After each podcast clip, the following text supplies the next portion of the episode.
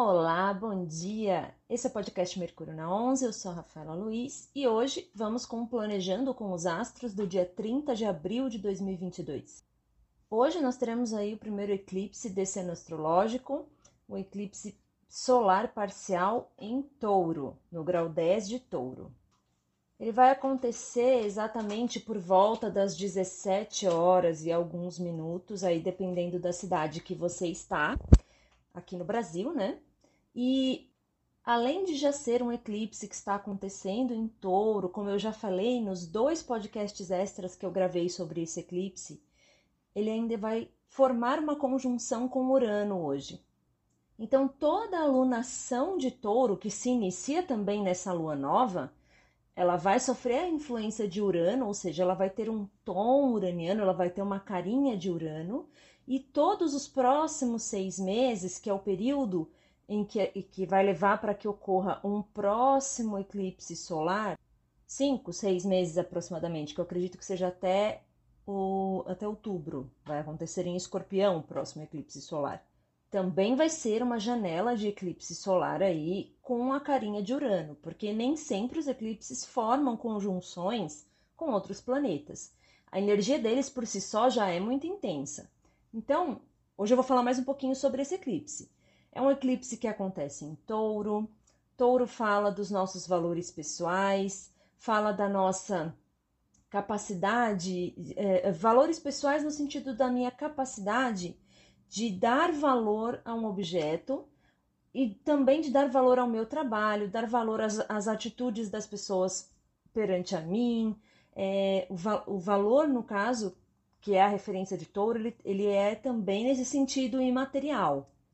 Também fala das finanças por si só, né? Como eu ganho e gasto os meus recursos.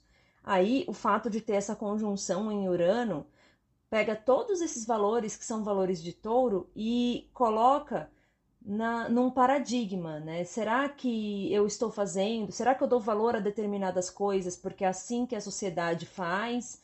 Ou será que eu dou valor a determinadas coisas porque de fato é assim que eu penso, é um, um ideal de vida para mim? Porque Urano ele, é, ele tem esse tom questionador que o próprio signo que ele rege, Aquário, tem. Então, pode ser que a gente vivencie situações ou a gente se questione se a gente está direcionando a forma com que a gente gasta e ganha dinheiro de acordo com aquilo que de fato a gente dá valor, ou se a gente está agindo assim por conta de tradições, por conta de convenções da sociedade. Urano ele tem essa coisa muito questionadora. Ele também não é só rebeldia, tá? Como eu já falei em, em outros momentos. Ele trata também de chamar a gente, de convocar a gente a pensar fora da caixinha, né? Não é só num tom de rebeldia, é também num tom de convidar a gente a inovar, né? Se a gente não for, se a gente não for balançado muitas vezes, né? Por isso que ele também é conhecido por ser um por ter uma energia de imprevistos, porque é no imprevisto que você tem jogo de cintura, que você vê uma situação de forma diferente, que você inova, que, que novas visões sobre uma mesma situação acontecem. Quando você se desloca do centro, né, é interessante porque uma das palavras que definem Urano é excentricidade. E o que é excêntrico está é, é, tá chamando para fora do centro. Né? Um dos símbolos de Urano não é o que a gente vê geralmente hoje em astrologia, mas o símbolo antigo dele, o glifo, era o Sol, né? aquela bola com uma bolinha no centro, mas com uma seta para cima, como quem te tira do centro das coisas. Então, as pessoas mais rígidas, as pessoas mais conservadoras, as que querem manter as coisas do mesmo jeito, elas costumam se incomodar nos trânsitos de Urano nos seus mapas pessoais. E esta anulação de touro todinha, porque a lua nova está acontecendo em conjunção com touro, e este período que vai reverberar a energia do eclipse, todinho ele vai ter não só a carinha de touro, mas também a carinha de Urano, porque Urano está em conjunção com, esses, com o Sol e Lua nesse momento. Hoje também Mercúrio entrou em Gêmeos e isso é maravilhoso. Nós temos aí o planeta que representa o território da mente, das ideias, entrando em seu domicílio. Gêmeos trata, além de outras coisas, né, do raciocínio lógico, do pensamento, da, de tudo aquilo que envolve o nosso pequeno círculo de vida. Então, vizinhos, o seu bairro, é, as pessoas que frequentam a sua casa, os seus parentes colaterais, né? O pai e a mãe, eu sempre vejo vinculado a câncer, que são as suas origens, sua ancestralidade. Mas irmãos, tios e primos são assuntos de gêmeos. As pequenas viagens, né? Aquele, aquela viagem curtinha que você faz no fim de semana para lugares mais próximos, tudo que movimenta a nossa vida, mas num entorno, é, numa distância mais curta, vamos dizer assim, são assuntos de gêmeos. E Mercúrio rege gêmeos, então ele se sente muito bem neste signo, ele expressa toda a sua força e potência quando está em gêmeos. Então é um ótimo período aí, os próximos dias, os próximos 13 dias mais ou menos, pra, porque ele vai ficar retrógrado no dia 14 de maio, se eu não me engano. Eu vou confirmar ainda a, a data e o horário certinho, mas ele vai ficar retrógrado e aí ele vai voltar para touro. Mas nos próximos dias são bons dias para raciocínio.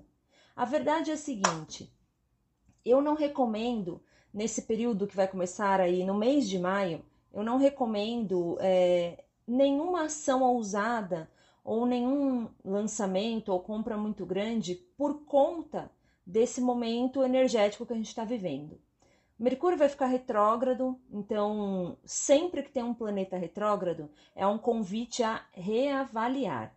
Mercúrio, como eu disse, é a mente. Então, quando ele ficar retrógrado, nós vamos estar sendo nós vamos bater de frente com assuntos que a própria vida, né, ou Deus ou o universo nos convocam a olhar novamente, né? Então, no trabalho muitas vezes o que acontece num Mercúrio retrógrado, aquele probleminha que você não resolveu, há, sei lá, eu, quatro meses atrás, que ou você até deu uma solução temporária ali, mas não sentou para rever com calma e dar um novo direcionamento naquele procedimento, naquela tarefa de trabalho, ele costuma reaparecer em Mercúrio retrógrado, para que seja de fato revisto e olhado.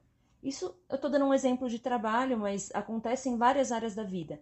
Aquelas arestas que ficaram para ser aparadas com relação há alguns relacionamentos familiares, alguns relacionamentos com amigos, dentro dos relacionamentos amorosos, todas essas arestas costumam aparecer para serem de fato direcionadas, né? Para serem ou de fato encerradas ou de fato é, é, revividas, dar, dar uma, uma transformação e um renascimento.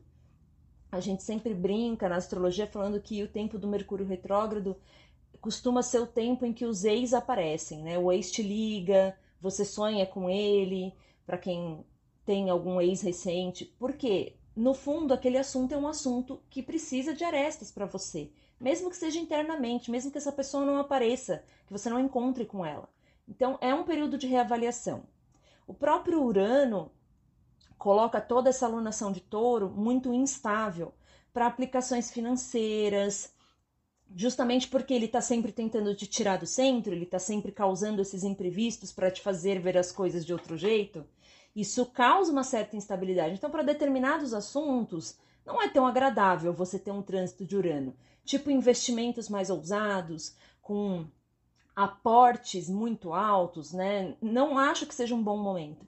Apesar de ser em touro, que é um signo que trata da materialidade das coisas, que trata da parte financeira da vida né? Então, por si só, o eclipse é uma energia muito intensa, então a não ser que você tenha certeza, que você tenha muito, assim, que você tenha estudado de ponta a ponta milhões de vezes algum aporte que você vai fazer nesse período, beleza. Você sabe o que está fazendo e no livre-arbítrio eu tenho certeza que pessoas bem dedicadas e que já estão se planejando há muito tempo vão fazer coisas muito positivas nesse sentido nesse período. Mas a pessoa que ia arriscar não é talvez um bom momento para isso, tá? Eu não arriscaria. Aliás, isso vale não só para aporte financeiro, para os assuntos da beleza também. Quem rege touro é a Vênus. Então, olha, eu estava querendo mudar a cor do meu cabelo, tipo uma coisa bem radical, entre aspas. Não sei se é um bom momento, porque Urano tem essa coisa do imprevisto. Alguma coisa, alguma coisa pode dar errada ali na química que você ia preparar, né? Tenha certeza do que você vai fazer nesse momento É um período aí longo, né? São 30 dias, o Sol fica 30 dias num signo, mas até o Pro, até Mercúrio sair da retrogradação dele, que ele nem entrou ainda, né? Vai entrar por volta do dia 13, 14, e aí ele fica três semanas retrógrado.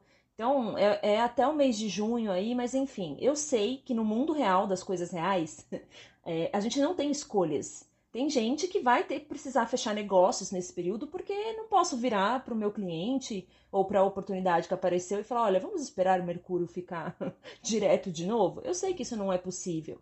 Mas então tenha consciência dessa instabilidade energética e dê o double check, que é o que eu falo. Duplamente confira as coisas, duplamente leia tudo. Ficou com dúvida numa reunião? Confirme a informação. Olha, só um minuto, fulano, deixa eu ver se eu entendi. É A, B, C, D, é isso? É isso. Então, confirme as informações.